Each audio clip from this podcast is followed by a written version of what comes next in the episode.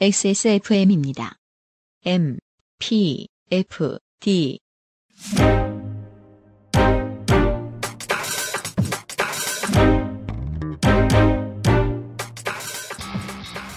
큰미미입니다. 이번 주에 Amplified 팟캐스트를 위해 선곡을 하다가 저는 크게 애를 먹었습니다. 스포티파이에 없는 노래가 많았기 때문이죠. 음원을 구할 수 있는 곳을 포함한 다른 플랫폼들도 마찬가지입니다. 네이버 온스테이지도 한국 대중음악상도 자생적인 한국의 음악을 뒷받침해줄 든든한 체계는 존재했던 적이 없던 것처럼 느껴집니다. 호스트 유승균 PD, 황무지에서 분투하는 아티스트들을 위해 Amplified 팟캐스트가 할 수 있는 일은 뭐가 있나요?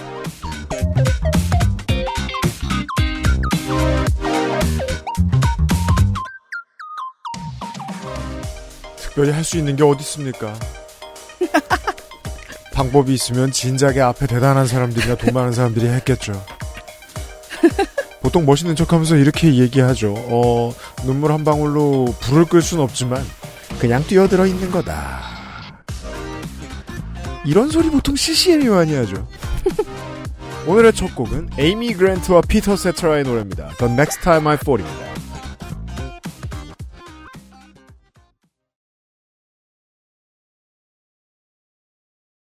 1986년 9월 20일자 빌보드 핫백의 1위 곡 에이미 그랜트와 피터 세테라의 The Next Time I Fall 이었습니다. contemporary 크리스찬 팝! 뭔가 감동적인 거 있으면 다 우겨넣는 장르잖아요. 음, 네. 우리가 오늘 큰미미님이 선곡해와서 들을 노래들 중에 네. 이때 80년대와 90년대의 크리스찬 팝, 미국의 크리스찬 팝이 채용했던 음... 악적인 도구들이 엿보이는 음악들이 꽤 있었습니다. 어, 그렇게 또 읽으셨군요. 역시 유피디님의 시각은 항상 새롭네요. 잘 몰라서 더 그럴 거예요.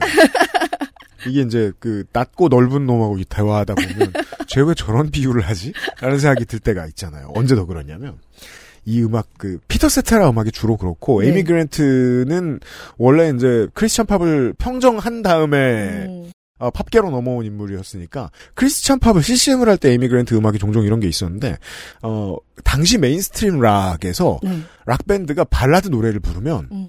이런 킥 드럼이 있어요. 울림이 되게 크고 음, 빵 때리는. 음. 우리나라에서는 어 속옷 광고 같은 거에 주로 그런 드럼 아, 성질나서 빵 때리는 것 같은 소리. 네네. 이게 느린 비트에 잘 어울려요. 어, 발라드에 잘 어울리죠. 네. CCM이 그걸 눈치챈 거예요. 어. 넣어봤더니 피터 세테라랑도 잘 어울려요. 지금 들으시는 이 드럼입니다. 다시 한번 들어보세요. 그리고 일렉 기타가 안 나오다 말고 음. 코러스 끄트머리나 코러스 들어가기 전에 폼을 잡아요. 멀리서. 자자자자자자잔 하고 들어오다 또 빠져요.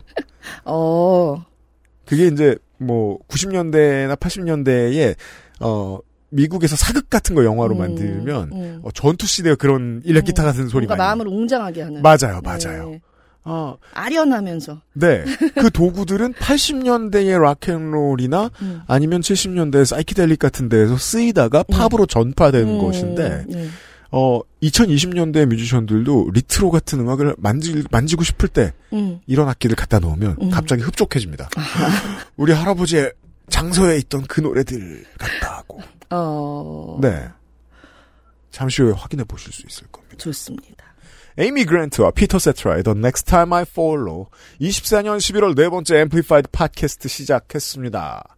노래가 안 나왔는데 노래가 안 나온 척하고 제가 다시 나타났으면 여러분은 아이튠즈, 구글 팟캐스트, 팟빵, 유튜브를 이용하고 계신 겁니다. 스포티파이 유료 세션 혹은 광고 세션을 제외한 모든 온라인 모바일 플랫폼은 대개 타인의 노래와 뮤직비디오를 쓸 수 없습니다. 아이튠즈와 팟빵은 알려진 바 아직 된 적 없고 유튜브도 잘 안 될 때가 더 많습니다. 음악 배급 산업은 소셜의 시대에 별로 친절하지 않거든요. 유튜브에서는 재생 목록 서비스로 전곡을 감상하실 수 있게 만들어 놨는데 불편한 점이 있으시면 댓글로 잔소리를 해 주시고요. XSFM 소셜에 선곡표를 올려놓고 있습니다. 음악을 듣고 음악 이야기를 하는 이 방송은 Amplified 팟캐스트입니다. 23년 10월에 K 인디 차트를 보겠습니다. 큰 미미님이 오셨으니까.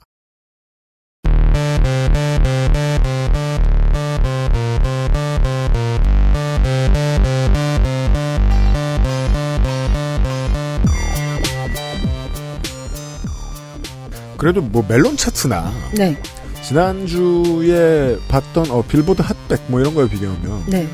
물갈이가 좀 되네요. 한 달이니까요. 그리고 이번 차트의 특징이 네.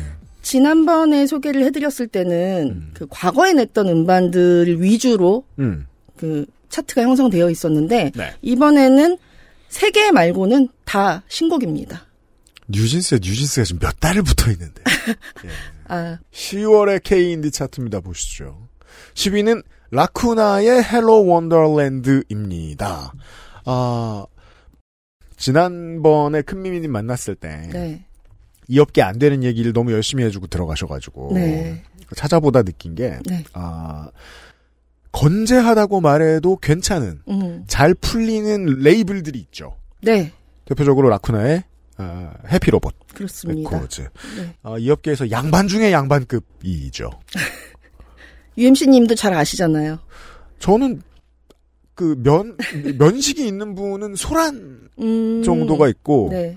그리고 데이브레이크가 있고 음, 제가 그렇죠. 즐겨 듣는 네. 어 영포티 노래 최강 밴드죠. 아, 저 영포티라는 말을 별로 좋아하지 않아가지고. 제가 데이브레이크를 싫어하는 게 아니고 제가 아, 영포티라는 것도 싫어한다는 아닙니다. 건 아닙니다. 네. 어 노리플라이나 쏜애플 같은 팀들 네. 이 있잖아요. 맞습니다. 예. 9위는 리, 리니의 Dawn.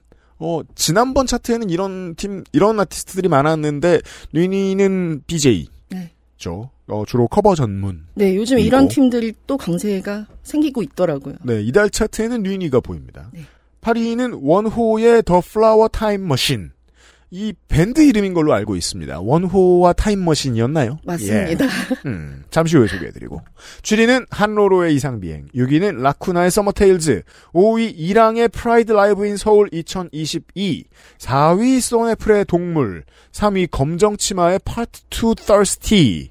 2위 너드 커넥션의 설명하기 어려운 것들. 대학 밴드 동아리가 아직도 프로로 많이 이어질까요? 요즘에는 실용음악과가 밴드로 이어지는 경우가 조금 더 많은 것 같아요. 실용과 출신은 대학 밴드라고 말하면 안 돼요. 우리나라 음, 전통상으로는. 그렇죠. 이 사람들은 은근히 네. 그런 거 있잖아요. 뭐요? 예전부터 실용음악과 출신이 만든 음악 같아. 약간 이런 비하 뮤지션들 사이에 저는 뭐 좋은 뜻으로 말할 때도 있는데 비하로 쓰일 때가 훨씬 많아요. 네. 맞아요. 대부분 그런데 예. 요즘에는 진짜로 잘하는 친구들이 음. 또 실용, 실용음악과 출신들 중에 많이 나오고 있는 편이라서 이게 뭐랄까요? 그 교수법이 고도화된 것 같달까요? 음, 그리고 실제로 현장에서 활동하고 계시는 분들을 아무래도 더 많이 만나고 그죠. 네, 더 오래 활동하신 분들의 가르침을 받고 그렇고 있는 것 같아요. 그 교수진들도 어느 정도 A&R의 역할을 자신들이 해야 된다는 음. 것에 대한 자각이 그 전까지 없다가 그렇죠, 그렇죠. 예. 뭐 예를 들어 뭐 내가 빛과 소금이었는데 말이야. 그러니까 뭐 그분들이 그러신다는 건 아니고 네, 네. 그때처럼 음악을 해야 돼. 네. 뭐 그랬을 수도 있잖아요. 음. 예. 요즘은 아닌 것 같아요. 네. 예. 요즘에는 그 네. 정원영, 홍, 음. 송홍섭 굉장히 유명한 두 분이 음. 호원대 출신들 아, 호원대. 네. 네, 호원대 출신들 그 학생들에게 정말 많은 것들을 음. 계속해서 학생 때부터 이렇게 주입을 시키시고 계시더라고요. 그죠. 근데 되게 놀란 게 음. 실용음악과에서 요즘에 학생들이 비틀즈를 모르는 학생들이 많다고. 어, 그렇죠. 네, 저는 사실 너무 놀랐거든요. 그 뿌리를 모른다는 것에 대해서. 네. 네, 그래서 뭐 어, 그런 괜찮아요. 비틀즈는 당연하고. 비틀즈의 뿌리를 모르잖아요. 네. 네. 그리고 김정미 뭐 이런 음. 것들을 그냥 수업 시간에 토킹 헤즈 이런 것들을 들려주신다고 합니다. 그렇죠, 그렇죠. 네. 그, 그, 제가 그걸 빼야 된다고 말씀드린 거예요. 예술대학 아니면은, 어, 호원대나 서원대의 실음과, 음, 아, 이 사람들은 프로가 되려고 그 학교에 간, 음, 네, 예, 그 과에 간 사람들이고, 네. 이, Nerd Connection처럼 그냥 인문대학의 동아리, 밴드 네. 동아리 출신이 이렇게 되는 경우가 있나, 음, 어, Nerd Connection이 그게 좀 신, 예, 좀 신선합니다. 네, 네. 어, 이 레이블, Your Summer도 네. 잘 풀립니다. Nerd Connection하고 이랑 씨가 지금 김사월, 김혜원이죠. 그렇죠 많이 네. 있어요. 못 쉬고, 네, 어, 젊은 사람들은, 어, 슬릭, 네, 팬들이 이 레이블을 알고 있습니다. 그렇죠 많죠. 팬들. 네. 1위, Touched의 Yellow Supernova Remnant입니다. 유재하 음악 경연대회 20년 대상 수상자. 네. 잠시 후에도, 어, 유재하 음악 경연대회 출신의 아티스트를 한 사람 만날 텐데, 팝 퀴즈. 유재하 음악 경연대회 1회 대상은 누굴까요? 저는 알고 있죠. 고찬용의 거리 풍경. 아, 조규찬인가? 그죠? 아, 조규찬의 무지개? 아, 무지개 아닌가? 무지개. 으악! 으악! 무슨 곡인가요? 아, 고찬용 씨가 2회, 아, 2회였다. 그럴 거예요. 아, 그 1회는 대상이 없었어요. 아, 조규찬이 금상이었던 것 같네요. 아, 걸로 제가 것 기억을 같네요. 해요. 네. 아, 노래 뭐였지?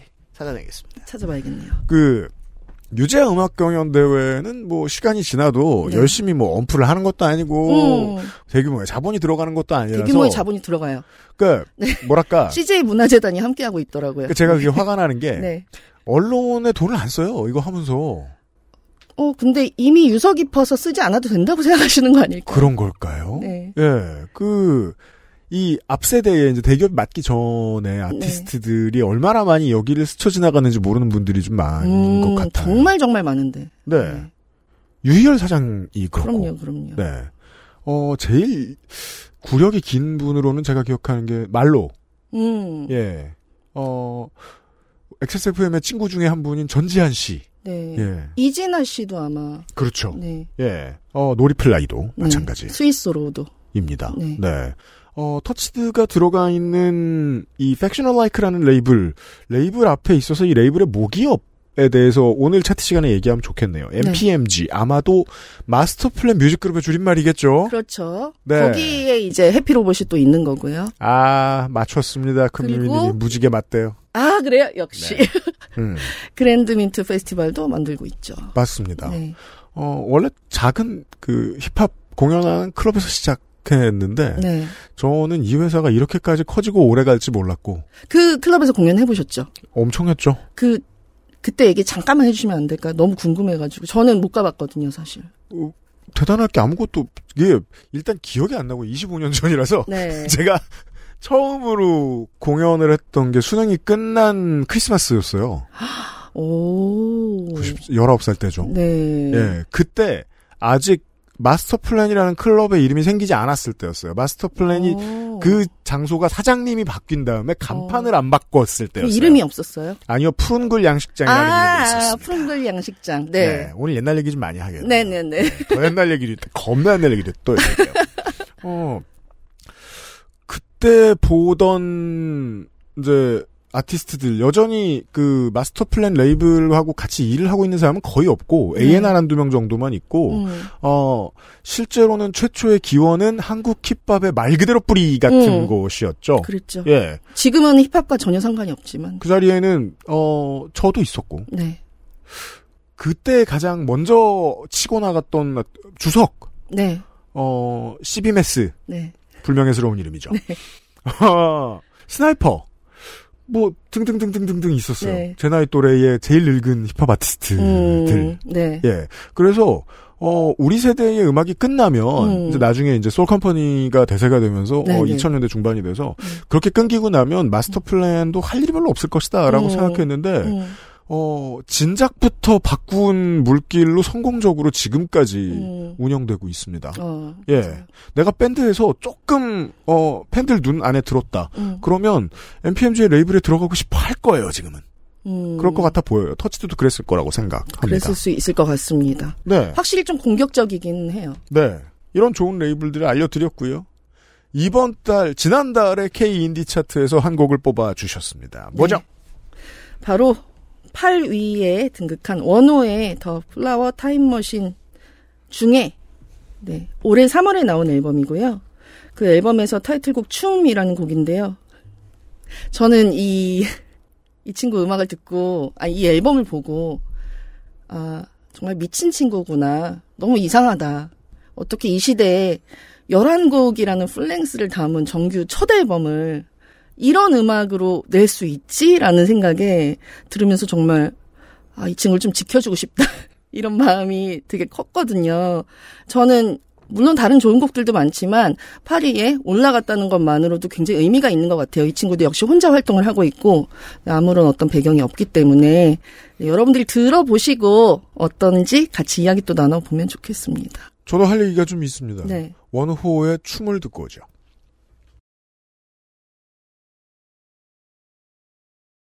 한국어 검색이 다 그렇죠, 뭐.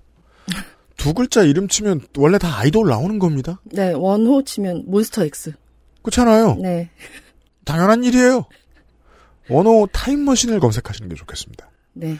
원호의 The Flower Time Machine 올해 앨범 가운데서 춤을 듣고 왔습니다. 네. 올해 나온 음반인데 분명히 음. 그리고 제가 알기로 이분이 태어나시기 훨씬 전에 그 분들에게 영향을 정말 정말 많이 받은 것 같아요. 아까 얘기했던 실용음악과 비틀즈를 모르는 학생들과는 정반대에 있다고 생각하면 될 것 같아요. 이런 음악의 팬들은 나이를 제가 잘 모릅니다만 네. 아마 어, 원호의 할머니 할아버지 세대일 가능성이 높습니다. 그럴 것 같아요. 네. 네. 어 요즘 노래라고 했는데 네. 그렇잖아요. 어 Emerson Lake and Palmer 베스트 앨범 어딘가에서 길을 걷다 들은 노래 같습니다. 네. 그- 초기 Genesis 같고요. 네. 어 70년대 progressive하게 전형 네. 어딘가에 있고 네.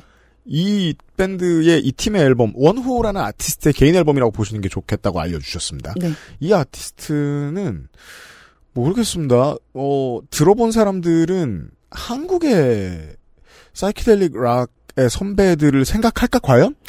저는 바로 한국의 사이키델릭 락 선배들이 떠올랐습니다. 그렇습니까? 예를 네. 들면요. 음, 신중현? 그렇죠. 서울전자음악단. 당연히 서울전자음악단. 그, 네. 네. 그 두 팀이 사실 가장 먼저 떠올랐고 음. 그 신중현 선생님 시대에 사이키델릭을 했던 다른 팀들의 사운드와 지금 굉장히 흡사하다는 느낌이 일단 들었거든요, 저는. 음. 네. 저는 비슷하면서도 네. 약간 더 특이한 느낌을 받았던 게 어, 한국으로 넘어온 그 음악이 음. 아니라는 느낌도 좀 받았어요. 아, 그럴 수도 있겠네요. 예. 네. 본인은 다르게 생각했어요. 예를 들면 본인이 음. 산울림을 들어서 뭘 만들고 싶다고 만들었는데 네. Emerson Lake and Palmer 같이 될 수도 어, 있는 거잖아요. 네. 이걸 어 progressive rock 트랙들도 음, 있는데 네. 그 70년대 80년대 soft rock 트랙들도 이 앨범에 있어요. 음, 어 네, 맞아요. 들어보시면 저는 첫 번째로 떠오른 사람이 한국 아티스트가 아니었어요. 음, 길버트 오설리번이었습니다. 어, 아 비지스에서 감정 음. 조금 빼놓으면 길버트 오설리번 같은 아. 음악이 되는데 네. 예. 어, 낮은 감정 수준의 옛날 전자 음악이 들어간 옛날 소프트팝 음, 락앤롤. 네. 어떤 정도였어요. 전 이거, 오, 한국의 카페에서 듣던 어떤 음악이 아닌 것 같기도 하다. 아, 근원이 무엇인지는 중요하지 않습니다. 아티스트 네. 본인도 모를 수도 있고. 네. 하지만 여러분들 다 아시면 들어보시면 흥미로울 거예요. 네, 저는 이 춤이라는 곡을 듣고 사실 제가 아까 뭐 70년대 어, 팝을 얘기했던 거는 락을 얘기했던 건 음. 어, 사실 유사하게 느낌을 받은 곡이 있거든요. 그렇습니까? 네, 피닉스의 즐깁시다라는 곡 혹시 들어보셨나요? 아니요. 네, 그 곡이랑 느낌이 되게 비슷했어요. 저는. 음. 네. 약간 그 어쨌든 원호가 지금 동시대 뮤지션이기 때문에 네. 아무리 그때 음악을 많이 듣고 음. 그때 영향을 받고 사운드를 재현한다고 하더라도 네. 감성만은 음. 어쨌든 그때 감성을 그리워하고 그때 낭만을 추구하는 그런 감성일 거잖아요. 그렇습니다. 그리고 2023년에 살고 있고 음. 그래서 그런 감성이 들어가기 때문에 오히려 한국에서 나온 음악이 아니라는 그런 느낌도 받지 않으셨을까 그럴 수도 있습니다. 그런 생각도 드네요. 네. 어, 놀라운 포지셔닝이라고 네. 생각을 합니다. 저는 너무너무 고마웠습니다. 아까도 얘기했던 것처럼. 잠시 뒤에 소개해드릴 어떤 분은 음. 정규 앨범이 나오기까지 15년이 걸렸는데 네. 제가 알기로 이분은 활동하신 지 얼마 안 됐거든요. 음. 그런데도 벌써 단독 공연도 스스로 하시고 이렇게 풀랭스로 11곡을 음. 한꺼번에 낸다는 이 물론 그 전에 싱글 뭐 선, 선공개 발매를 하긴 했지만 이거는 엄청난 용기 라고 생각해요. 김영도 평론가하고 얘기할 때 이게 좀 당연한 것처럼 느껴지는데 네, 메이저 팝 시장은 full-length가 대세예요. 네, 그렇죠. 다만 거기는 어, 세계에서 제일 유명한 사람들 수십 명이 달라붙어서 만드는 거니까 그리고 시장이 다르죠. 이거랑은 얘기가 달라요. 그렇죠, 그렇죠. 한 사람이 full-length 앨범을 쥐어 짜내는 건 네, 아, 그냥 인생을 다 낭비하는 에너지의 소모 수준이 있어요. 그렇습니다. 그래서 대한민국 대중음악상의 후보라도 되고 상이라도 탄다 이런 음. 뮤지션들이 나오면 네, 보통 그 주변에 이제 베테랑 뮤지션들이 저는 되게 신기했어요. 어 질투 시기 한다기보다 음, 걱정해줘요.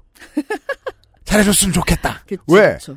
돈을 잘 벌었 게 아닌 걸 알거든요. 음, 혼자 개고생하면서 인생의 어느 순간에 기회비용을 다 놓쳐가면서 네. 한 일이라는 걸 알거든요. 네. 이렇게 잘했는데 음. 망하지 마라. 네. 포기하지 마라. 그 마음이 드시는 거 아니에요, 지금? 예전보다 굉장히 좀 연대의 음. 그런 의미가 많이 더 없어졌거든요. 뮤지션들 사이에서는. 아, 네. 네. 뒤풀이를 안 한 지가 정말 오래됐어요. 그래요. 네. 그 split 공연이라고 하잖아요. 보통 클럽에서 라이브 클럽에서 음. 이제 뭐 세네 팀이 공연을 하면 음. 어, 유피디님 잘 아시겠지만 예전에는 무조건 끝나고 다 같이 뒤풀이 가는 그런. 저는 기획을 주로 제가 했기 때문에 네. 그걸 너무 싫어했습니다. 돈이 엄청 나가요. 근데 그- 무조건 했죠. 맞아요. 네. 무조건 해야 돼. 왜냐하면 그때 너무 너무 많은 정보와 너무 많은 음악과 사람들의 이야기를 나누면서 음. 진짜 또 서로의 음악에 영향을 준다고 보기 때문에. 근데 지금은 아예 그런 문화가 없어졌어요. 그냥 인사하는 정도? 그래서 낮에 지나가다 만나면은 다 그런 얘기 했습니다, 006년대. 저 새끼는 술 먹으려고 막 한다. 아, 그런 얘기 많이 했죠. 네. 네. 근데 또 아예 없어진다는 것도 상상하기 힘드네요. 제가 그 필드에 이제 없어가지고 몰랐는데. 네, 악기 들고 뭐 집에 가거나 네, 퇴근하듯이 집에 가거나 아니면 네. 자기들끼리 이제 본인들끼리 가거나 뭐 이런 음, 정도인 것 같아요. 요즘에는 진짜 잘 못 봤어요. 그래요. 네. 네. 어, 이, 이게 무슨 소리예요? 이 아티스트를 만나면 술을 사줘야겠다고 생각했는데 아직 기회가 없었다는 뜻이에요, 뭐예요? 그래서 이 팀은 제가 따로 술, 아, 그 얘기, 그 진짜 그 얘기야? 아, 그, 사실 근데 저희 그 미, 미미 시스터즈와 보컬 디렉터로 계속 활동하고 있는 음. 김도현 씨라고 있는데 그분이 이제 그 전인권 밴드와 서울전자음악단에서 또 코러스와 보컬로 활동을 했었어요. 음. 그리고 지금 본인 음악 을또 준비하고 있고 네. 근데 그 친구가 이제 이 원호님의 음반에도 그리고 음. 단독 공연에도 계속 참여를 했는데 저한테 처음에 언니 저도 이상한데 얘는 진짜 이상하네. 음, 음악이 정말 괜찮아요. 언니 한번 들어보세요. 계속 처음부터 예전부터 음, 네. 얘기를 했었던 팀인데 한번 만나보고 싶다는 생각이 이번에 이제 소개를 하면서 더 많이 들었습니다. 저는 청취자 여러분들께 이 앨범에서 그리움이 내 마음의 문을 두드리면 추천드리도록 어, 하겠습니다. 왜 좋으셨나요? 그. 길버트 오설리번 아, 보다 길버트 오설리번 같아요. 음, 본인은 그게 누군지 모른다에 한 표. 음. 원호 앨범을 차트 시간에 들었습니다. 광고 뒤에 이번 주 이야기를 시작합니다. 앰플리파이드 팟캐스트는 global music distributor 플럭서스에서 도와주고 있어요.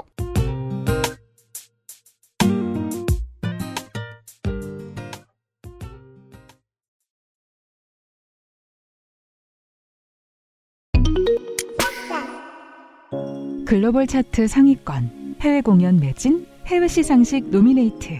낯설기만 했던 이제는 익숙한 케이팝 뉴스. 세계인의 음악이 된 케이팝의 뒤에는 알려지지 않은 배급의 노력이 있습니다.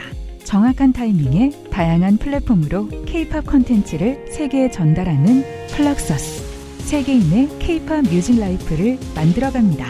케이팝 number one supporter 플럭서스.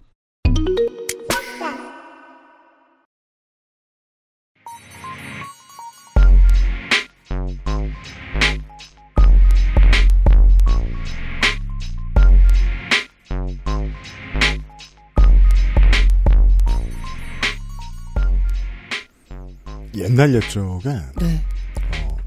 인공위성이나 동물원도 그랬었어요. 음, 밴드 활동만으로 먹고 살기 어려우니까 네. 밴드 멤버들 중 상당수가 월급쟁이였어요. 지금도 그렇죠. 예. 네. 그래서 무슨 저 TV 라디오 뭐 공개 방송 같은 데 나가서 인터뷰하면 저희 회사에서 이런 말 많이 하고 그랬었어요. 어떤. 아, 그러니까 이제 자신이 직장인임을 은연중에 드러내. 음, 그래서 제가 어린 마음에 네. 환상이 깨져가지고 아 그래? 어, 저런 유명한 노래를 낸 사람들이 저렇단 말이야? 네. 네. 프로가 돼서 아, 이런 밴드들을 만나보고 알게 되죠. 열의 아홉은 그렇다. 그렇죠. 예. 열의 아홉보다 더 적은 것 같, 같아요. 그 전업으로 했던 사람 입장에서 네. 어 되게 존경심이 생겼었어요. 음, 그리고 전업으로 하려고 하는 멤버도 그 중에 있잖아요. 네. 그런 사람들은 보면 그 나머지 밴 멤버- 멤버들이 다 직장 다닙니다. 어, 그래서 남는 시간에 네. 직장인처럼 밴드 생활을 합니다. 그렇습니다. 홍보도 공무원, 하고. 공무원, 공무원. 예, 네. 맞아요. 그, 저, 곡하고, 그리고, 아, 심지어 그, 어, 연습실 꾸미고 정리하는 일까지도 다. 아, 그쵸. 예. 아니, 근데 뮤지션들이, 어, 가끔 이제 공연을 가면, 음. 저희도 마찬가지고, 뭐, 개런티 이만큼 받아요라고 하면 오, 야 30분에 그만큼이면 야, 야 괜찮은데 꿀인데 막 이런 얘기를 하시는 분들이 계세요. 남의 속도 모르고. 그걸 하루에 열 번 하는 줄 알죠? 그리고 횟수도 문제지만 거기에 가기까지의 그 그러니까요. 노력과 비용과 이런 것들 사실 엄청나거든요. 악기도 사야 되고 뭐 기타 줄도 갈아줘야 되고 뭐 가끔 수리도 맡겨야 되고 또 새로운 이펙터도 사야 되고 뭐 왔다 갔다 또 그걸 들고 가기 힘들잖아요. 택시로 갈 수도 있는 거고 밥도 먹어야 되고 연습실비도 내야 되고 그렇죠. 세션 쓰면 세션비도 내야 되고 의상도 신경 안 쓸 수 없죠. 원가세요. 네, 그냥 가는 것까지가 사실 모두 음. 비용이기 때문에 어 사실 뮤지션들이 평소에 아무것도 안 하고 있다고 생각하시는 분들도 계실 수도 있을 것 같아요. 잘 모르면. 그, 이 밴드를 보고 문득 그런 생각이 들었기 때문입니다. 제가 이제 활동할 때 보던 밴드. 네. 야, 정말 성실하게 활동하는구나. 음. 네. 그리고 요즘에는 더 성실하게 활동하는 팀들이 또 많아졌어요. 좀 음. 뮤지션 이미지 하면은 아, 되게 새벽 늦게 자가지고 음, 막 거의 막 낮에 일어나서 음, 뭐 또 담배 한 대 피면서 음. 또뭐 콜라나 마시고 담배를 약간, 여러 대 핍니다. 예, 그러면서 라면 먹고 뭐 이럴 것 같은 부- 그런 이미지를 요즘에야 또 많이 안 그러실 수도 있겠지만 갖고 계신 분들이 계실 것 같은데요. 사실 요즘에는 진짜로 아침 7시, 8시 이렇게 일어나서 네. 저녁 7시까지 이렇게 다 정해 놓은 음악 작업하고 일 처리하고 이렇게 사시는 분들이 정말 꽤 많습니다. 이 팀이 너무 성실해서 네. 그 음악을 모르는 분들은 많은데 어, 이 사람들의 활동은 그 누가 돈 주지 않았는데도 여기저기 기사를 써준 곳이나 음, 리뷰를 한 곳이 되게 많습니다. 네. 예. 누구의 무슨 노래죠? 첫 번째 곡은요. 젠베콜라라는 팀이에요. 네. 네. 젠베콜라의 모고망 웰레입니다. 듣고 오죠. 챔베콜라의 모고망 웰레라는 노래였고요. 어, 또 다른 고정 코너. 어, 어떻게 PD놈이 저 아티스트도 알지? 시간입니다. 일단 큰 미미님이 있죠. 어, 제가 EBS 스페이스 공감 재순서를 준비할 때 네. 그 무슨 외부에서 라이브를 하는 뮤비를 찍을 일이 있었는데 음. 이게 너무 오래돼서 기억이 가물가물하지만 네. 어, 인, 인적 정보가 틀리진 않습니다. 그때 악기를 하나 빌려야 돼가지고 네. 아 젬베를 가지고 있는 사람을 좀 찾아달라. 아, 그래서 그걸 저한테 빌려줬던 분이 그게 몇 년도인가요? 2000 아 너무 오래됐다. 조선시대. 14년 전, 13년 전쯤 된것 같아요. 어, 인물 같은 이야기네요. 어, 그때 첫 EP를 냈나? 아직 안 냈나? 했던, 어. 어, 소란의 고영배 씨의 아, 진짜요? 뭐야? 웃긴 게 저는 그 잼베 빌릴 때 처음 뵀어요. 아, 제 차를 대갑에 몰고 가가지고. 어. 어떻게 찾으셨네요, 그래도. 아, 잼베 콜라는 어, 모릅니다, 전. 네. 아무튼 잼베 얘기를 했어요. 네. 잼베 콜라의 노래를 듣고 왔어요.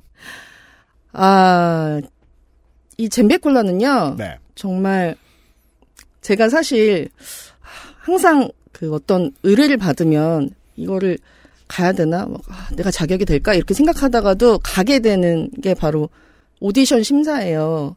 아, 그런 거 해줘야 될 때 있죠. 네. 근데 이제 저는 아무래도 계속 동료 뮤지션들이라고 생각을 하는데, 네. 자꾸 이제 그 선배 취급을 하니까. 어, 그렇죠.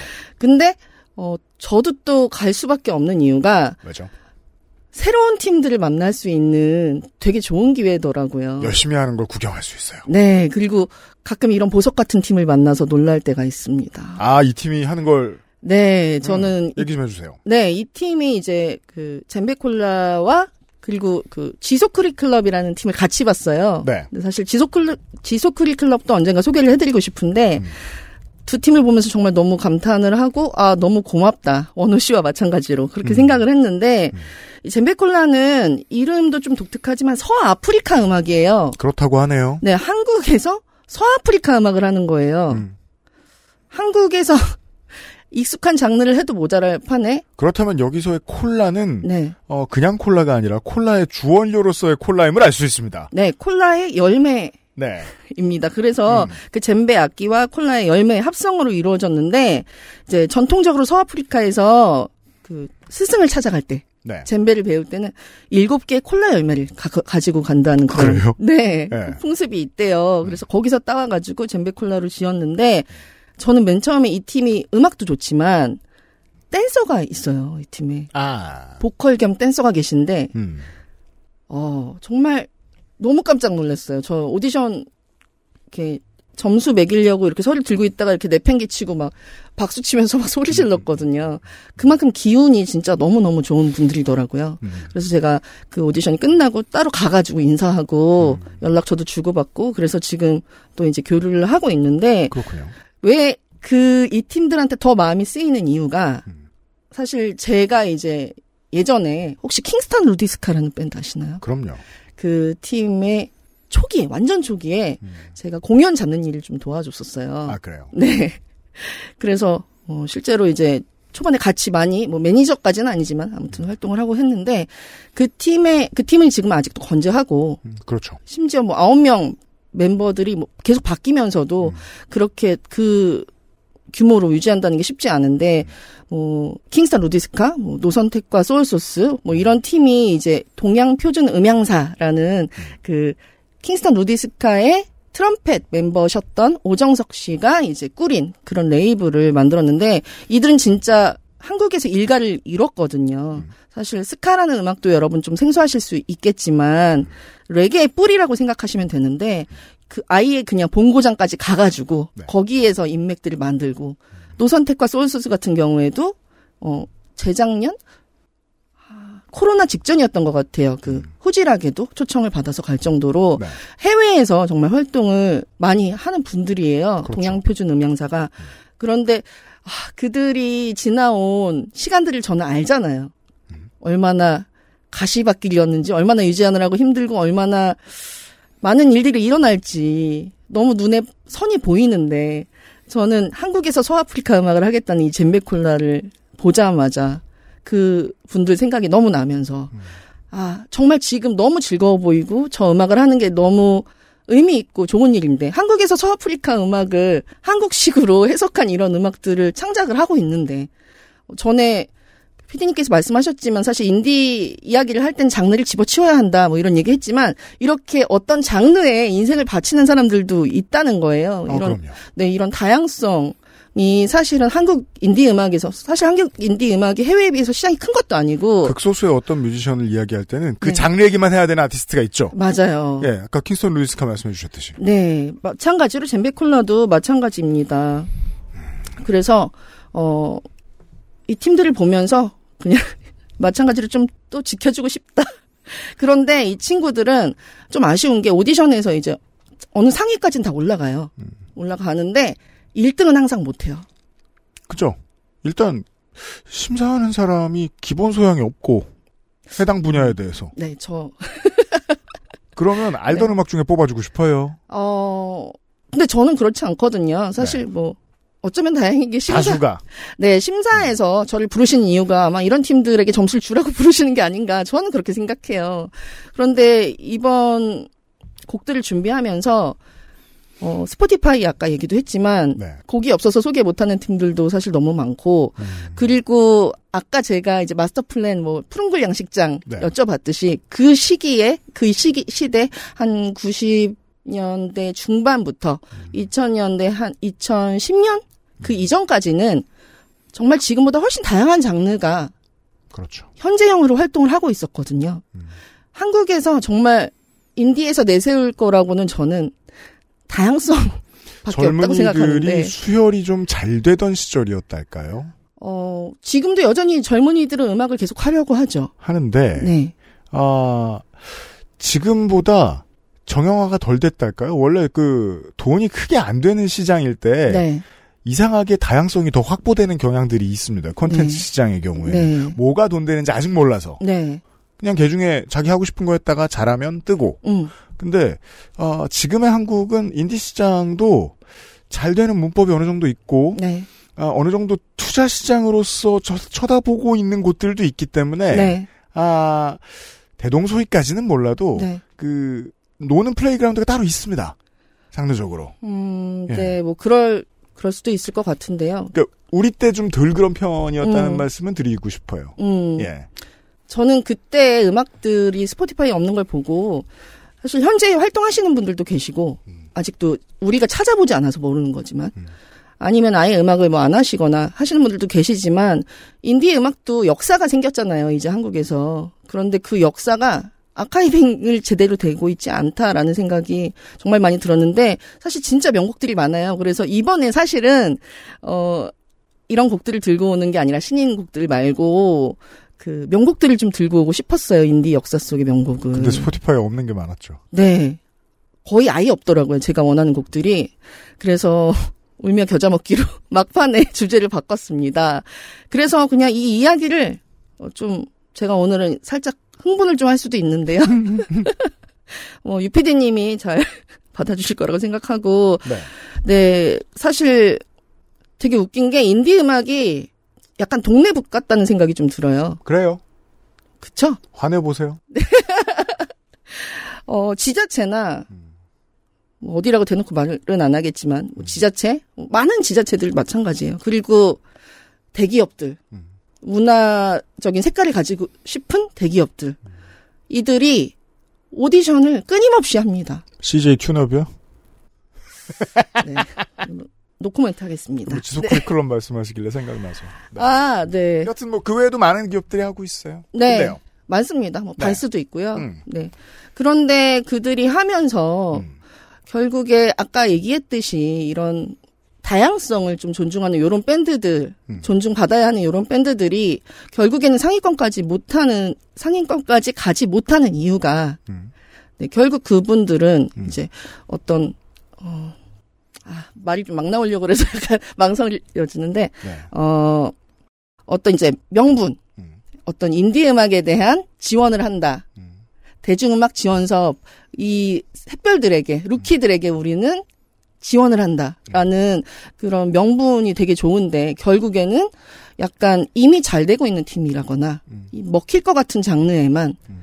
이렇게 좀 모아서 지원을 하면서 결국에는 살짝 숟가락을 얻는 느낌도 저는 있어요. 음. 네, 그래서 그리고 결국 또 돈이 안 되면 또 지속을 못 하고 왜냐면은 근데 그분들도 이해는 가요. 왜냐면 성과를 내야 되는데 아시다시피 예술이 뭐 짧은 시간에 공장에서 뭐 찍어내듯이 금방 성과가 나오는 게 아니잖아요.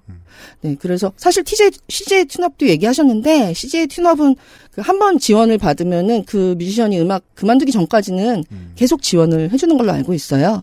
네. 그래서 어떤 지속성이라든지 아니면 다양성 이런 것들이 어떻게 하면 좀 확보될 수 있을까 이런 생각이 정말 많이 들었는데 사실 최근에 없어진 거 되게 많잖아요. 네이버 온스테이지. 음. 최근에 없어졌거든요. 정말 얼마 안 아쉬... 됐어요. 네. 네.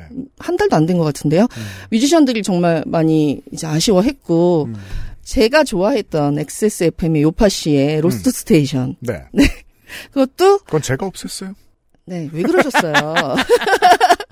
그리고 이제 바이닐, 음. 플럭서스 뮤직이 이제 대안 플랫폼으로 네. 만드셨던- 음원 플랫폼이랑 이 있었습니다. 바이. 네, 바이닐이라는 음악 플랫폼도 없어졌고, 그리고 음. EBS 스페이스 공감 없어졌죠? 네. 유희열 스케치북에도 그래도 가끔 밴드가 소개시켜져, 소개되는데 없어졌죠? 음. 그리고 좀 내친김에 얘기를 해보자면, 인디 뮤지션들이 처음에 앨범을 내고 어떻게 활동하느냐, 여러분 되게 모르시, 잘 모르실 것 같은데, 음.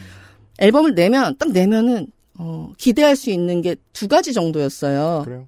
네. 음. 하나는 이제 유통사가 좀 힘이 있는 음. 구좌를 좀 가지고 있는 경우에는 음. 이제 신규 앨범에 이제 구좌에 올라가거나 네. 아니면 이제 예전에 네이버 뮤직 스페셜이라는 게 있었어요. 그런 게 있었죠.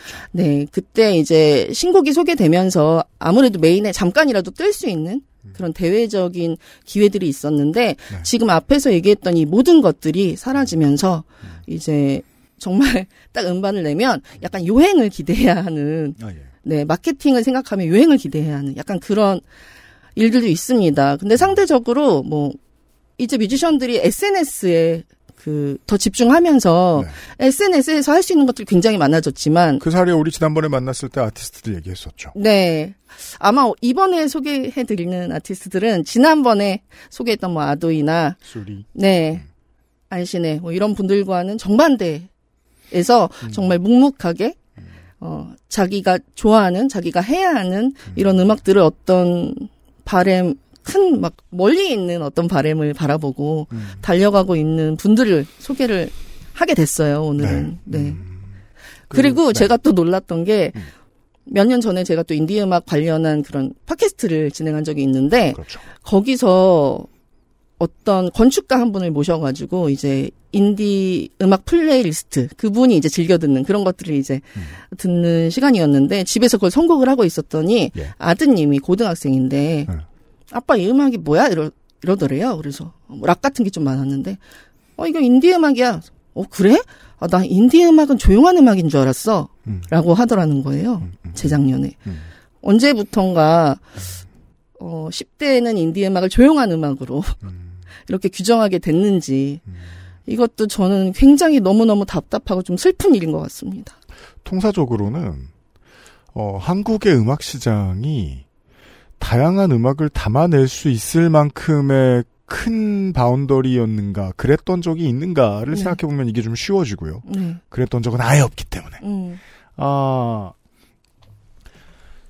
그 외에는, 어, 이 정도 인구의 이 정도 문화권, 아, 이 업계에 이 정도 돈이 들어오는 곳에서, 네. 아, 메이저 미디어가 이걸 다뤄도 계속해서 상존할 만큼의 힘을 확인한 적이 있던가? 음. 네. 모두 답이 노.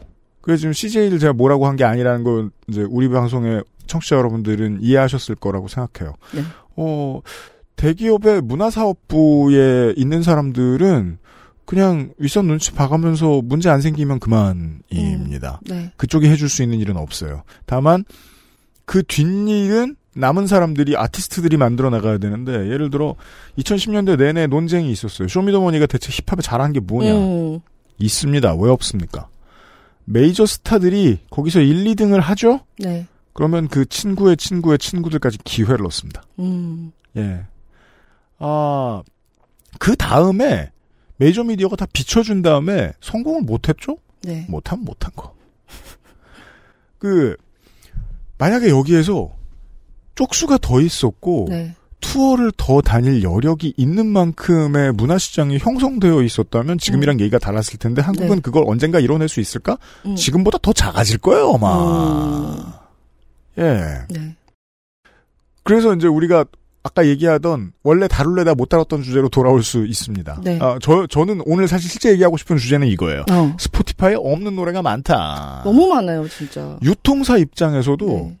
사실 한 곡이라도 더 등록하는 건 유통사도 좋고 음. 콤카도 좋고 네. 아티스트도 좋은 일이거든요. 네. 근데 그걸 왜 안 하냐? 그 한두 푼짜리 수고도 하지 못할 정도로 작아진 회사들이 너무 많기 때문이죠. 근데 심지어 유통사가 해외 음원 플랫폼에 음원을 올리는데 돈이 한 푼도 안 들어요. 그래서 저는 그래서 그런 말씀을 드리고 싶은 거예요. 네. 그 호떡을 하나 만드는데 인건비가 대단히 들까? 음.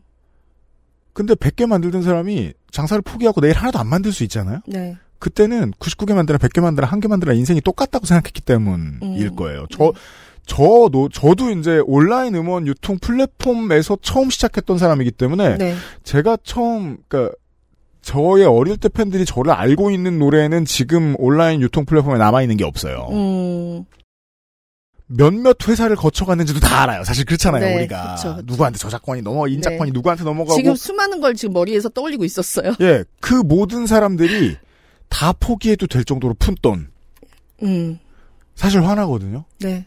내가 푼 돈이라고 평가받아야 되나? 음. 하지만 시장은 푼 돈이라고 평가할 수밖에 없습니다. 다른 능력이 존재하지 않죠.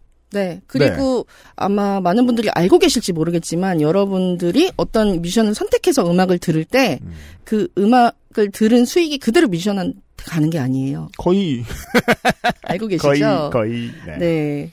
어, 일단은 잘 팔리는 뮤지션들부터 나눠주고, 음. 네, 그리고 굉장히 적은 금액이 이제, 어, 말씀하셨던 한 푼도 안 들어올 것 같은 밴드들한테 음. 갈까 말까 하는 거죠. 네, 콩카, 한국음악저작권협회 같은, 어, 현금을 다루는 사단법인 같은 경우에는 문제들이 상당히 많은데, 네.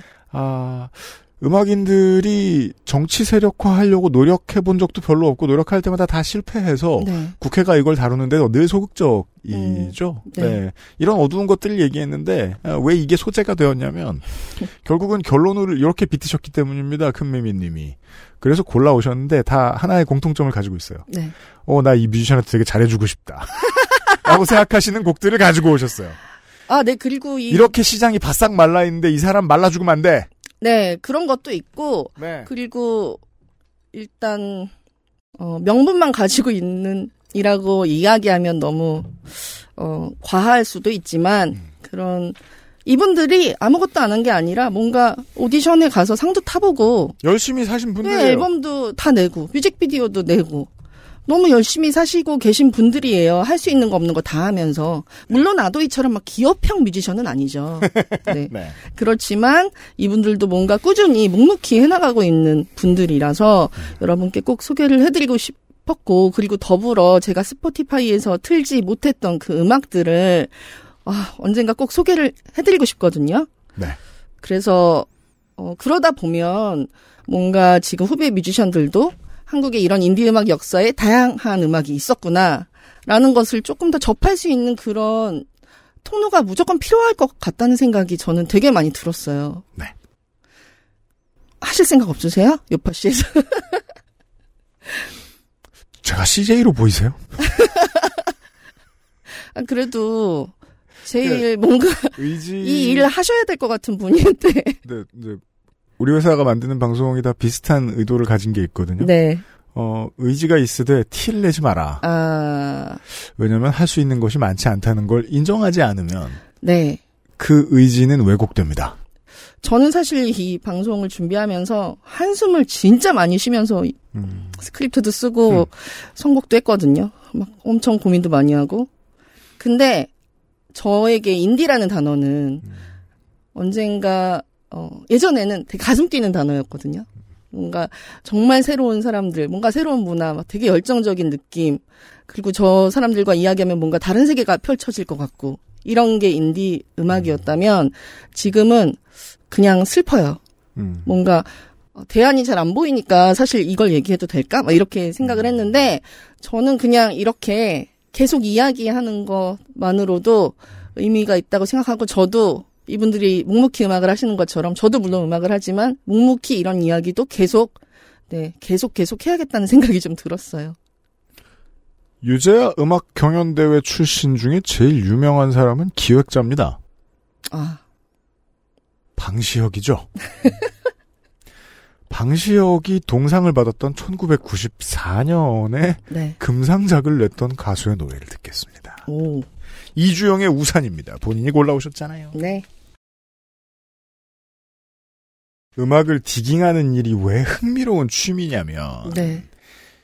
명곡의 순서대로 성공을 하는 게 아니라는 걸 알게 될 때부터 음. 이게 엄청 재미있어집니다. 아, 그렇군요. 이주영의 우산이었습니다. 네. 비음을 세게 뭉개지 않아요. 네. 비음을 어느 정도 목에서 누른달까 저는 그 기법이 뭔지는 잘 모릅니다. 네. 아, 학교에서 배운 게 아니니까. 근데 보통 감정을 잘 표현하기 위해서 그렇게들 합니다. 네. 아 근데 비음을 많이 뭉개지 않고 진성에 가깝게 노래를 불러요. 맞아요. 근데 이 정도로 감정을 잘 표현하는 가수인데 왜 성공 못했지? 내가 잘못 들었나? 다시 들어봅니다. 네. 누구보다도 잘하는 축입니다. 그렇죠. 그래서 이 업계에서 일해봤던 사람 입장에 대해서 생각해 봅니다. 네. 아, 열심히 살 생각이 없었구나. 라고 판단합니다. 네. 그래서 인터뷰를 읽어보고, 아, 그럴 줄 알았어. 음. 본인이 그런 말씀을 하시더군요. 네. 이주영의 우산이었습니다. 어, 이주영 씨는 정말 제가 너무너무 좋아하는 뮤지션인데, 사실 음, 개인적으로 앨범 인사드린. 적은 없어요. 아, 그래요? 네. 네. 어, 제가 처음 뵀던 거는 빵에서, 음. 클럽 빵에서 이분이 공연을 시작하신 걸로 알고 있는데, 그게 2005년쯤이거든요.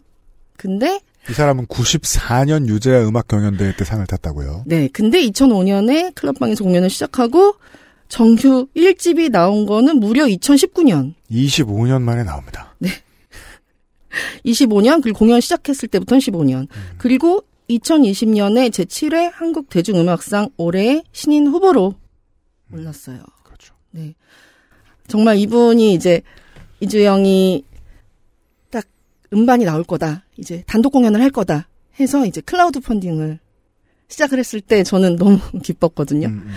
어, 드디어 나오는구나. 저는 진짜 누구보다 기다렸다고 말할 수 있어요. 아, 예. 왜냐하면 클럽에서 이분을 너무너무 좋아했는데 음. 그냥 혼자서 건반 하나 놓고 건반을 치면서 노래를 하셨어요. 네.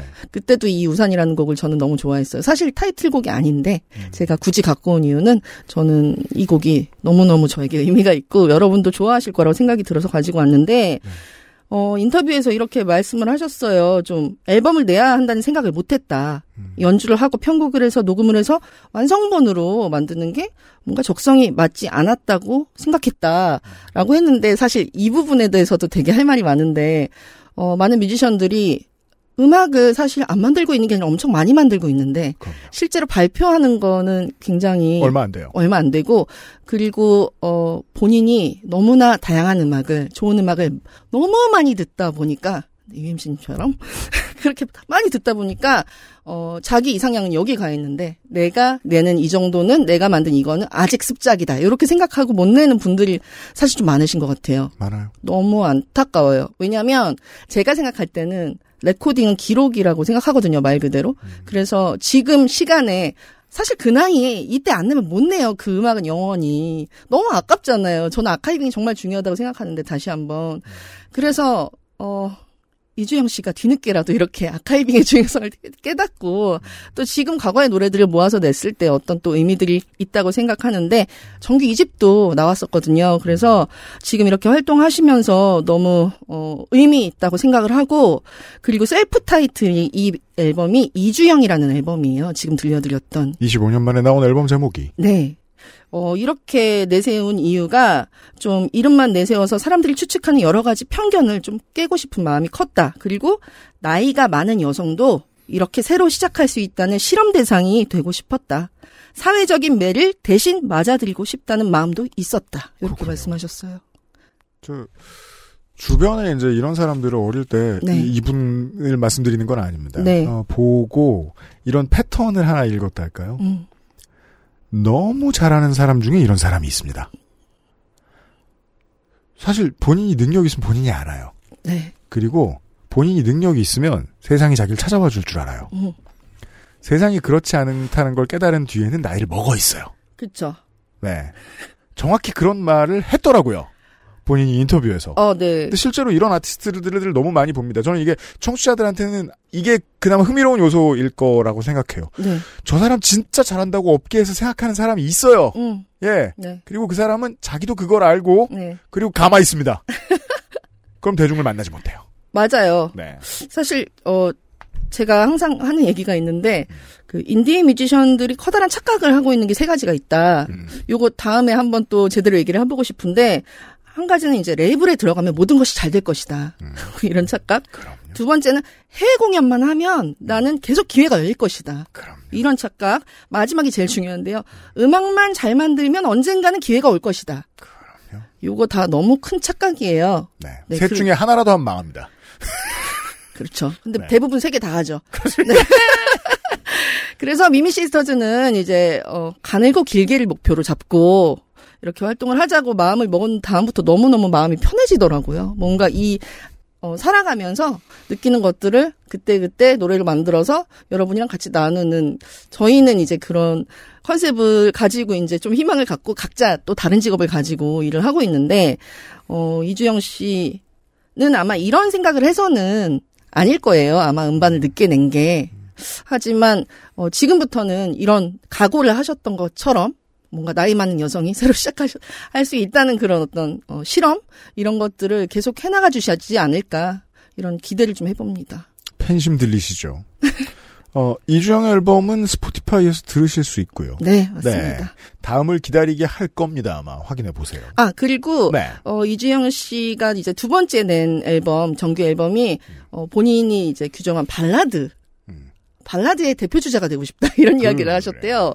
어, 제가 오늘 또 선곡한 기준 하나가 또 가을에 음. 이 감성에 어울리는 여러분께 취향 저격할 수 있지 않을까라는 생각을 하면서 가지고 왔는데, 이주영의 두 번째 앨범도 정말 좋으니까, 이주영 앨범, 그리고 두 번째 앨범 두 개 다 꼭 들어보시기를 권해드립니다. 제가 오늘 할 말은 어, 이 노래에 제일 많습니다. 오열의 그때 그 소나기처럼을 듣고 와서 조금만 떠들게요.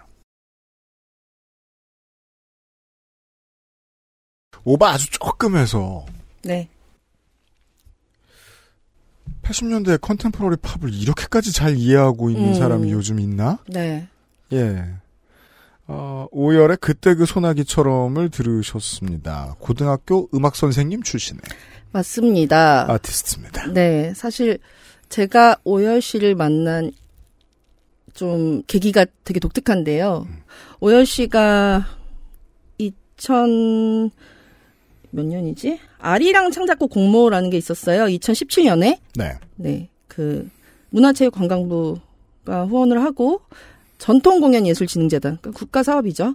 거기가 주최했는데 아리랑으로 뭔가 이 시대에 창- 어, 아리랑을 만들어 보자 이런 창작곡 공모였는데 거기서 대상을 수상을 하셨거든요. 근데 어 사실 그- 이제 그 PM을 제가 하고 있었어요. 음. 네, 그래서 어 들어온 모든 곡을 이제 제가 제일 처음 들어보면서 이제 밤을 새면서 리스트를 정리하고 있었습니다. 심사위원들에게 넘기기 위해서. 근데 어 이분의 강강이라는 이 오열의 강강이라는 곡을 그냥 무심코 틀었어요. 그때는 사실 어그 공모에 냈을 때 이름은 싱어송라이터 진지였어요. 그 전까지는 싱어송라이터 진지라는 이름으로 활동을 하고 있었고요. 그래서 어 그냥 무심코 딱 틀었는데 듣다가 눈물이 주르륵 나는 거예요. 오늘 들려드린 곡은 강강은 아니지만 어 그만큼 뭔가 되게 마음으로 부르는 노래, 되게 간절함이 느껴진달까요? 그랬어요. 그리고 말씀하셨듯이 감성 자체가 굉장히 8, 90년대 한국 가요와 많이 닮아 있다는 생각이 정말 들었거든요. 그때 노래를 즐겨 듣던 사람도 혼자서 음악을 만들게 되면 네. 이 정도 공간감을 확대시키지 않아요. 우리나라 그쵸. 제가 아는 뮤지션들은 네. 어, 사- 아까 이제 이주영 음악 들었듯이 네. 내가 관객을 울리는 걸 음. 건반 한 대로 했는데 네. 앨범 녹음도 그럴 수 있다. 음. 예. 네. 어 근데 아니죠. 지금 네. 규모가 엄청 큽니다. 사실 저는 제가 들었던 데모는 피아노 한 대였어요. 그래요. 맞아요. 본인이 치면서 음. 어떻게 하세요? 안 그런 사람이 어디 있어요? 아 그래요? 아닐 수도 있죠. 마다나도 기타 한 대로 해요. 다 처음에. 네. 아 근데 데모를 그렇게 냈는데 그게 너무 좋았거든요, 사실. 노래하는 느낌이나 이 연주나. 음. 근데 너무 잘해버리니까 약간 녹음하고 나니까 그 느낌이 떨어지더라고요. 그래서 조금 음. 아쉬웠는데 사실 이 오열이라는 이름을 어, 저랑 같이 있을 때 지었어요. 이제 새 출발을 하겠다라고 음. 하면서 그때 이제 인연을 맺어서 아직까지 정말 절친하게 지내고 있는데 어, 오열 씨는 정말 기업형 뮤지션이라고 할 수는 없겠지만 정말 정말 열심히 기획을 합니다. 그러네요. 이 언론에 그러니까 미디어에 이 정도 소개됐으면 네. 이건 다 본인 노력입니다. 어, 좋은 기획자인 거예요. 네, 맞아요. 음. 본인을 위한 좋은 기획자가 된 거죠. 음. 작년에 방영됐던 JTBC 싱어게인 시즌 2에서 53호 가수로 출연을 했었는데요. 그때 이상한의 언젠가는을 불렀어요. 음. 그렇군요. 근데 그 클립이 어마어마하게 많은 논란과 화제를 일으켰습니다. 왜 논란이? 어, 오열이 노래를 하는 것이 저게 과연 음정이나 뭔가 어, 박자나 이런 것들을 다 무시한 것 같은데 가창력도 별론 것 같은데 싱어게인에 굳이 나오는 가수냐라는 뭐좀 아, 가창력 그래요? 논란이 좀 있었어요. 아, 그건 뭐, 저, 한국 케이블 TV의 정서랄까요? 지난 몇십 년 동안 네. 박아놓은, 왜냐면, 비음을 이렇게까지 자유자재로 쓰는 가수가 네, 없은 지 되게 오래됐어요. 네. 네. 그리고 어 거기 나가가지고 결국에는 이제 어 팬들을 조금 끌어 모았습니다. 근데 여기서 중요한 거 팬을 아무리 끌어모을 수 있는 기회가 있더라도 낚은 다음에 음. 그 컨텐츠가 별로면 팬으로 굳어지지가 않아요. 근데 오열 씨는 정말 대단하게도 어, 어 SNS가 몇천 명 이상이 어쨌든 늘어났어요. 근데 이 친구가 정말 정직한 게, 어, 솔직히 다른 마케팅 전문으로 하시는 분들은 돈을 약간 써서 이렇게 팔로워를 늘리고 하시는 분들도 계시잖아요. 기록을 보면 이건 다 돈 쓴다고 되는 게 아닙니다. 네, 이거는 진짜 본인이 그냥 이건, 제작진이 좋아해야 돼요, 이 사람은. 네. 어, 끝까지 가진 못했지만 그게 중요한 게 아니었고 그냥 찐, 네, 찐이었고 그리고 그때 아마 MC가 이승기 씨였던 것 같은데 언젠가는 들으면서 우셨거든요. 그런 분들이 꽤 되게 감동을 받으신 분들이 많더라고요. 어, 그래서 전국적으로 어쨌든 팬들이 좀 늘어나서 저는 너무, 어, 나갈 때 좀 걱정했는데, 어, 너무너무 함께 기분이 좋았고, 그리고 이 친구가 너무 웃긴 게, 혹시 인디팀 중에, 그, 자기가 만든 CD 들고 방송국 도는 뮤지션 본 적 있으세요? 저 어릴 때도 많았어요. 아, 그때는 많았구나. 지금은 없거든요. 그래요? 아예 없다고 봐야 될 것 같아요. 우리가 필드가 달라서 좀 다를지도 몰라요. 아, 그래요? 랩하는 애들은 그거 꽤 많이 했었어요. 어, 그 힙합은 예전에 굉장히 열심히 하셨네요. 저, 저는 안 했죠.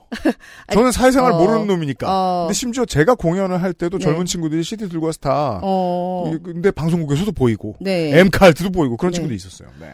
근데 저는 동시대에 활동하는 뮤지션들은 지금 이런 걸 전혀 안 하는 와중에 그렇군요. 예, 오열은 이걸 하더라고요. 음, 아침에 저희 집에서 자고 일어나서 나가면서 집도 여수예요. 음. 여수 여고의 선생님이었는데 어, 나가면서 너무 아침 일찍 나가길래 왜 이렇게 일찍 나가니 아침 먹고 가라라고 했더니 가서 빨리 음반을 돌려야 한다 이러면서 어, 나가 나가는데 너무 짠한 거예요 마음이. 어, 제가 뭔가 영향력이 있다면 아, 이 영향력은 이럴 때 쓰라고 있는 거구나라고 안타까울 만큼 음. 네, 그런, 어, 뮤지션인데, 어, 그래도 굴하지 않고 어쨌든 간에 할 수 있는 걸 다 했습니다. 최근에도 뮤콘, 그러니까 뮤콘 해외 진출을 위한 어떤, 어, 페스티벌, 아, 뭐, 어, 아트마켓이라고 봐야겠죠. 해외 델리게이트들도 많이 오고, 거기도 나갔었고, 그리고 뭐, 뭐, 강강, 아까 말씀드렸던 강강이라는 곡으로 뭐, 창작곡 공모도 뭐, 했고, 여러 가지 이제, 모든 기회를 본인이 만들었어요. 네, 근데, 어, 이분도 여, 여전히 이제 계속 고민을 하는 거죠. 음악에 대한 고민도 하지만, 어, 언제까지 이렇게, 어, 계속해서, 어, 내가 아티스트의 요- 노력이나 뭐 열정만으로 이걸 계속 메꾸면서 갈 수 있을까, 이런 고민을 해요. 실제로 돈도 굉장히 많이 들고요. 왜냐면 솔로 가수는 돈이 많이 듭니다. 항상 세션이 있어야 녹음을 할 수 있고, 세션이 있어야 공연을 할 수 있거든요. 근데 그 와중에 또 도전을 했더라고요. 어, 이번 뮤콘 제가 가보지는 못했고, 영상으로 봤는데, 음악 스타일이 180도 바뀌었어요. 음. 근데 굉장히 흥미진진한 곡들이었어요. 약간 저는 여자 산울림? 어, 그래서, 아, 이런 걸 하고 싶었니? 라고, 전부터 언니, 데모 들어봐 주세요. 이런 거 하고 싶어요. 어, 근데 그, 그때 그 소나기처럼 같은 거 한 곡 정도만 더 해볼 생각 없니? 이렇게 저는 좀 미안하지만 그렇게 얘기를 했었는데, 아, 이 새로운 곡들을 들으니까 또, 아, 정말 새로운 출발을 많이 준비했구나. 어, 이런 변화를 계속해서 해야 한다는 거. 뮤지션들이라면 누구나 고민할 텐데, 그런 것에 대해서 정말 게으르지 않고, 묵묵하게 열심히 하는 친구구나. 라는 생각에 정말 저도 너무 많이 자극을 받았어요. 저는 이 사람의 음악 중에서 한강 열차를 적극적으로 추천을 해드립니다. 네. 관심 있으면 찾아보시고요. 네. 저 마지막으로, 네. 어, 이 가사를 한번 들려드리고 싶은데, 꿈을 말하는 직업 때문에 꿈을 버려야 했던 그 하지마, 하지마. 그들이 모여 밴드를 만들어 나에게 노래를 들려주고 난 듣고 있어. 나만이 이상하네. 들을 수 있는 아주 광고 작은 들읍시다. 볼륨으로. 광고 듣고 돌아오겠습니다.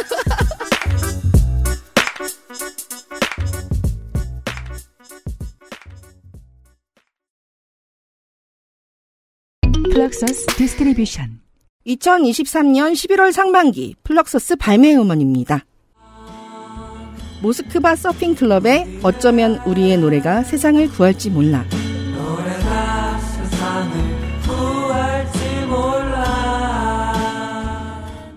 장들레의 사라지지 않을 것 같아.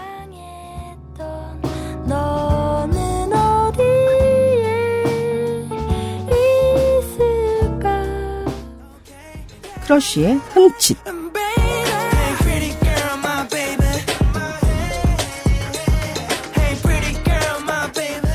보이 넥스트 도어의 Fade Away. 던져봐 fade away. 숨을 고른 way. 한 발짝 뒤로 가벼워져 babe. 바로 지금이 어쩌면 돼. 애플 뮤직, 스포티파이, 유튜브, 글로벌 스트리밍 플랫폼에서 만나실 수 있습니다. 케이팝이 세계를 만나는 길. 그 곁엔 언제나 K-팝 넘버원 서포터 플럭서스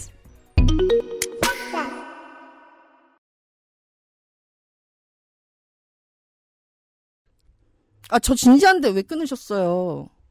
이, 잘 모르시는 분을 위해서 설명을 좀 드리겠습니다. 어, You Mean Everything to Me라는 노래였고요. UMC님이 내신 노래인데, 어, 이 노래 말, 말미에 이렇게 나오거든요. 네 얘기 아니야. 근데, 당시 인디 뮤지션과 현재 인디 뮤지션에 대한 요약이라는 생각이 저는 들었거든요. 그리고 너무 아, 아까 전에 잘 못 들으셨을까봐 걱정이 되는데 이곡 어, 스포티파이에 있거든요. 다행히 그러니까 여러분 꼭 한번 들어보시고 어 명곡입니다.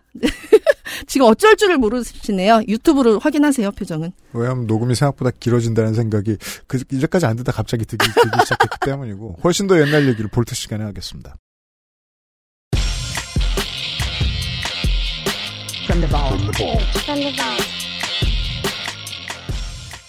이수교차로를 지나서 서울지리를 좀 아시면 도움이 될지도 모르겠습니다.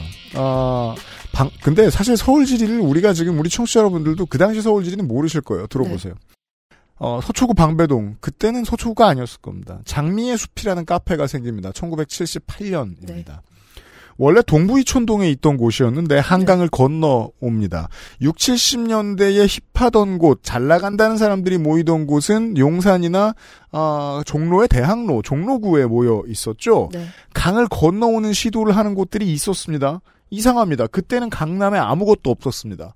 70년대에는 택시를 타고 강을 건너가 달라고 하면 택시기사가 화를 냅니다. 진흙 묻는다고. 아 진짜요? 비포장도로 투성이니까요. 어머 어머. 방배동도 마찬가지였습니다. 어떻게 하셨어요, 근데? 그때 얘기를 어릴 때 들은 게 아, 있었죠. 그렇군요. 용산에서 글 쓰는 사람, 영화 만드는 사람, 음악하던 사람들이 우글우글 모여들었던 장미의 숲 카페가 강남으로 오니까 대박이 납니다. 음, 그 팬들이나 잘 나가는 사람들 주변에 있고 싶어 하는 사람 얼마나 많습니까? 네, 흙 묻어도 갑니다. 그렇죠. 진흙길을 지나서. 네, 그래서 80년대에 가장 힙한 거리가 되는 곳이 방배동 카페 골목입니다. 그렇죠. 1983년에 이곳에 시나브로라는 네. 카페가 생깁니다. 젊은 당시에 비교적 젊은 음악인들이 장미의 숲에 가면 어, 주전자나 날랐어야 될 군번의 젊은 음악인들이 여기에 모입니다. 네, 그 젊은 음악인들이라 함은 유재하, 김현식, 빛과 소금의 장기호 박성식, 시인과 촌장. 권이나 조하문, 이주호, 이정선, 한영애 같은 사람들. 아, 봄, 여름, 가을, 겨울. 이 카페의 사- 그죠 봄, 여름, 가을, 겨울의 두 사람은 거의 막내급이었다고 하죠. 그렇죠. 그 중에서도 이 시나브로 카페 사장님은 문관철이라는 사람이었습니다. 네. 이 사람이 속해 있던 밴드 그리고 이 사람의 데뷔 앨범 제목이 모두 시나브로였거든요. 맞습니다. 네. 무슨 노래를 트실 거예요? 제가 이 음악을 처음 듣고 친구가 굉장히 음악 많이 듣는 친구가 소개를 해주면서 자기는 이 음악을 일주일 동안 반복해서 들었다라고 얘기했거든요. 음. 그러면서 저한테 얘기하더라고요. 너도 그렇게 될 거야. 지금 얘기하겠습니다. 여러분도 그렇게 되실 것 같습니다. 음. 어, 정말 매력이 있습니다. 신기한 건 재밌는 건요. 이렇게 어, 엄청난 뮤지션들과 어렸을 때부터 이렇게 시간을 보내시던 분인데 어, 사실은 이분이 가수로서의 역할이 훨씬 크다고 생각합니다. 보컬리스트. 그런데 들어보시면 되게 재미있게도 가창력으로 승부하는 분은 아닌데요. 일단 음악 듣고 올까요? 그러죠. 문관철의 아름답게만.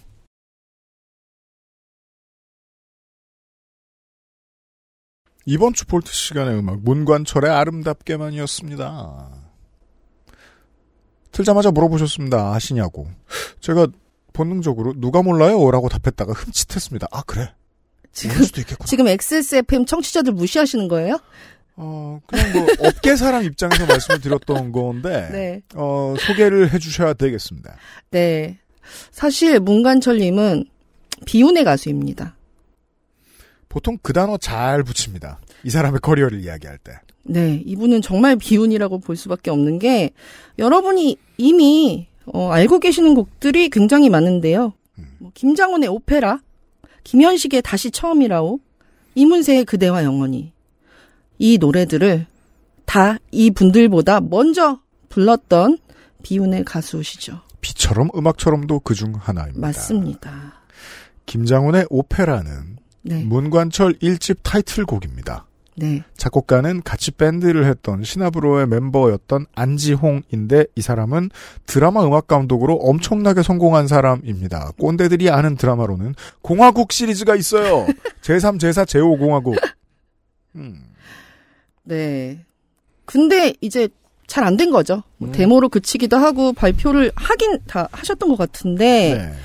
어, 다 잘 안 된 거예요. 그리고 약간 뺏겼다는 느낌도 갖고 계셨던 것 같아요. 그죠. 사실 속상하죠. 나이 들다 보면. 그렇죠. 저는 뭐 김현식이 나쁜 마음을 먹고 그랬을 거라고는 생각 안 합니다. 그게 네. 이제 비사 중에 있죠. 네, 술 드시고 네. 말씀하셨다고. 네, 문관철은 화가 나 있을 수 있습니다. 그렇죠. 네. 그리고 실제로 이런 일이 아예 없지는 않았던 모양입니다. 다만 문관철에게서처럼 이렇게 이 사람이 원래 부르게 된 노래, 네. 이 사람이 원래 원래 부를 거였다 였던 노래, 근데 네. 타이밍을 놓쳐버린 어떤 곡들이 다 이렇게 네. 어 각각 다른 아티스트들의 대표곡이 되는 경우가 드뭅니다. 그렇죠. 이거는 뭔가 억울하실 것 같아요, 진짜. 그래서 이분이 산으로 들어가셨어요. 그랬다고 하더군요. 네. 피아노 한 대를 들고 음. 네, 재즈 피아노를 본격적으로 해보는 게 어떻겠냐는 네, 권유가 있었고 실, 음. 또 사업 실패도 하셨대요 그 사이에 그래서 무작정 산으로 들어가셔서 제2 인생을 시작하셨다고 했는데 네. 그 와중에 이제 2004년에 꽃피는 봄이 오면이라는 영화가 개봉을 했는데 그 OST에 문관철의 다시 처음이라고가 실린 거예요. 그래서 아 다시 노래를 해야겠구나라고 생각을 하셨대요. 그래서 이제 피아니스트 이민건님을 만나서 어 아예 재즈 피아노 제대로 배웠으니 네, 나와가지고 좀 더 해봐라. 그래서 어 좀 매주 산 밖으로 나와서 이제 안으로만 가뒀던 것들을 좀 세상 밖으로 끄집어내고자 하셨대요. 그래서 이제 미러볼 뮤직에서 제작한 요 음반까지 발매가 된 거죠. 이 한 장의 음반이 스포티파이에 있습니다. 네, 있습니다. 그 앞에 음반은 못 찾습니다. 네. 하지만 다른 플랫폼에는 있더라고요. 음. 네. 저는 공연을 봤어요. 아 그래요? 네. 2021년 6월에 홍대에서 한 작은 어, 술집 겸 클럽에서 공연을 하셨는데 되게 인상적이었던 게 산에서 그 동네 산 동네에서 만든 그 밴드시더라고요. 음. 세션 분들이 네. 네. 산 밴드예요? 네, 산 밴드. 네. 어, 좀, 연세를 어느 정도 말씀드려야 될지 모르겠지만, 연령대가 비슷해 보이는 음. 그런 분들과 함께, 어, 공연을 하셨었는데, 아, 물론, 이 음반이나 이런 것들도 상상했던 그런 공연은 아니었지만, 어, 그분의 삶이 좀 느껴지는 시간이었던 것 같아요. 아까 못 말씀드린 거. 어, 비처럼 음악처럼도 문관 철을 위해 만들어진 음악이었습니다. 맞아요. 아, 빛과 소금의 박성식 교수가 네. 네. 문관철의 앨범에 들어갈 것으로 84년에 녹음을 마쳤다가 네. 아, 제작비 문제 우는 하더군요. 이야기가 나오더군요. 네. 그래서 밀린 사이에 음, 예. 다른 전설들이 불러서 전설이 되었습니다. 네. 신압으로 카페에서 만나던 그 친구들이겠죠. 네. 네. 근데 저는 이제 그 공연을 좀 계기로 또 신곡을 내주시거나 음. 뭔가 뭐 활동을 하셨으면 좋겠다고 생각했지만 그 이후에 사실 소식을 들은 적이 없어요. 음, 어 근데 제가 오늘 좀 음악 저작권 협회 홈페이지에 들어가서 이제 문관철을 검색을 해봤어요. 그래요? 네. 근데 어 아무래도 좀 그런 억울함이 더 들었을 수 있는 게 다른 가수들이 부른 노래가 만약에 자기가 작사나 작곡을 했었다면 음. 좀 덜 억울했을 것 같은데 아, 그죠. 모두가 다른 이들이 만든 곡이었거든요. 음. 어, 지금 틀어드린 아름답게만이 수록되어 있는 이 앨범도 세 곡을 제외하고는 음. 네 모두 다른 뮤지션들의 곡이고 어, 아름답게만의 가사는 음. 네이 문관철님이 직접 쓰셨습니다. 저는 어. 이 곡을 여러분이 앞으로 일주일 동안 들으실 거라고 호언장담했지만, 어, 이보다 더 진심을 담아서 뭔가 흡수시키는 전달하는 그런 목소리를 들어본 적이 없다고도 말할 수 있을 것 같아요. 아까 오열 씨가 조금 더 그랬다면, 네, 요즘에는 그랬다면, 문관철은 어, 정말 진심으로 노래를 한다는 것에 대해서 다시 한번 생각해 보게 하는 그런 음악이었어요. 기술적으로는 그 7, 80년대에 포크를 배웠던 우리의 선배들의 창법을 네. 우리 학번들이 노래패에서 배웁니다. 어, 그래요. 아, 가급적 진성을 어, 변화 없이 내지르면서 네. 진심을 내보이는 방법. 어, 그 점에 있어서 탁월합니다. 원래 그랬던 인물입니다. 그, 그래서 아까 이제 상업적인 문제하고도 연결되는 거예요. 네. 실현권으로서 뛰어난 사람이 실현권밖에 안 가지고 있을 때의 서러움. 그쵸, 그쵸. 네. 이 사람에게 원래 주어졌던 기회가 제대로 주어졌다면, 음. 어, 우리나라 가요사의 이름이 훨씬 크게 남아있긴 했을 것입니다. 네, 그리고 또 하나 드는 생각은, 어, 90년대까지만 했더라도 2000년대도 그랬었나요? 가창력이 굉장히 중요시되는 그런, 어, 분위기? 음. 조금 많았던 것 같은데 네. 지금도 물론 가창력이 뭐 중요하지 않다는 건 아니지만 굉장히 다양한 형태의 보컬리스트들이 많이 생겼잖아요. 어, 그래서 사실 전 처음 들었을 때는 이 문관철의 목소리는 잘하는 노래라고 보기는 좀 어렵다라고 생각을 했었거든요. 음, 나중에 한번 관련돼서 할 얘기가 있을 것 같아요. 어, 저는 네. 어 구성지지 않게 부를 때 잘하는 보컬리스트를 사람들은 정말 좋아한다고 믿는 네, 사람이거든요. 네, 예. 어, TV용, 밤무대용 폼이 아예 없는 보컬인데, 음, 네. 저는 언제나 그 매력이 대단하다고 느꼈던 아티스트라. 네. 네. 오늘 이주영, 오열도 마찬가지였던 것 같습니다. 그렇습니다. 네. 역사 얘기를, 그, 이것저것 떠들었습니다. 마지막으로 하나 문득 떠오르는 조각. 유재하의, 아마도 절친이었겠죠. 유재하의 그대와 영원히의 전설적인 시작 가사. 헝클어진 머릿결 비서봐도 말을 듣지 않고는 어, 연인을 보고 쓴 가사가 아니라 시나브로 카페에 앉아 있는 문관철 사장님의 머리를 보고 쓴 가사였다고 전해지기도 합니다. 네, 굉장히 절친하셨다고 합니다. 네. 더 추워지면 큰미미님을 다시 만나기로 하고요. 네, 또 뵐게요. 여기까지 앰플리파이드 팟캐스트였습니다. 스포티파이에서는 라이브러리에 추가, 재생 목록에 추가, 다운로드, 유튜브에서는 좋아요, 댓글, 구독 잊지 말아 주시고요. 80년대 시민들을 학살하고 집권한 전두환 정권이 문화 통치의 일환으로 만든 국풍 81이라는 가요제가 있었습니다. 여기에 당대 대학가의 유명한 세션들이 모여 만든 밴드인 시나브로가 을지문덕의 살수대첩이 소재인 노래 을지문덕으로 연주상을 받습니다. 그 당시 심사에서 채점 점수가 가장 높은 항목은 참신성과 창의성이었는데 여기서 가장 뛰어난 밴드가 장려상쯤 받은 거죠. 대상을 받은 노래는 대회의 취지에 잘 맞는 얌전한 사랑 노래인 바람이려 오였습니다. 이 노래를 부른 가수는 훗날 아무 생각 없이 가는 연애의 전당 미사리 카페촌의 제왕이 된 이용이었습니다. 전두환의 의도대로 흘러간 가요사의 한 장면이지요. 끝! XSFM입니다. M, P, F, D,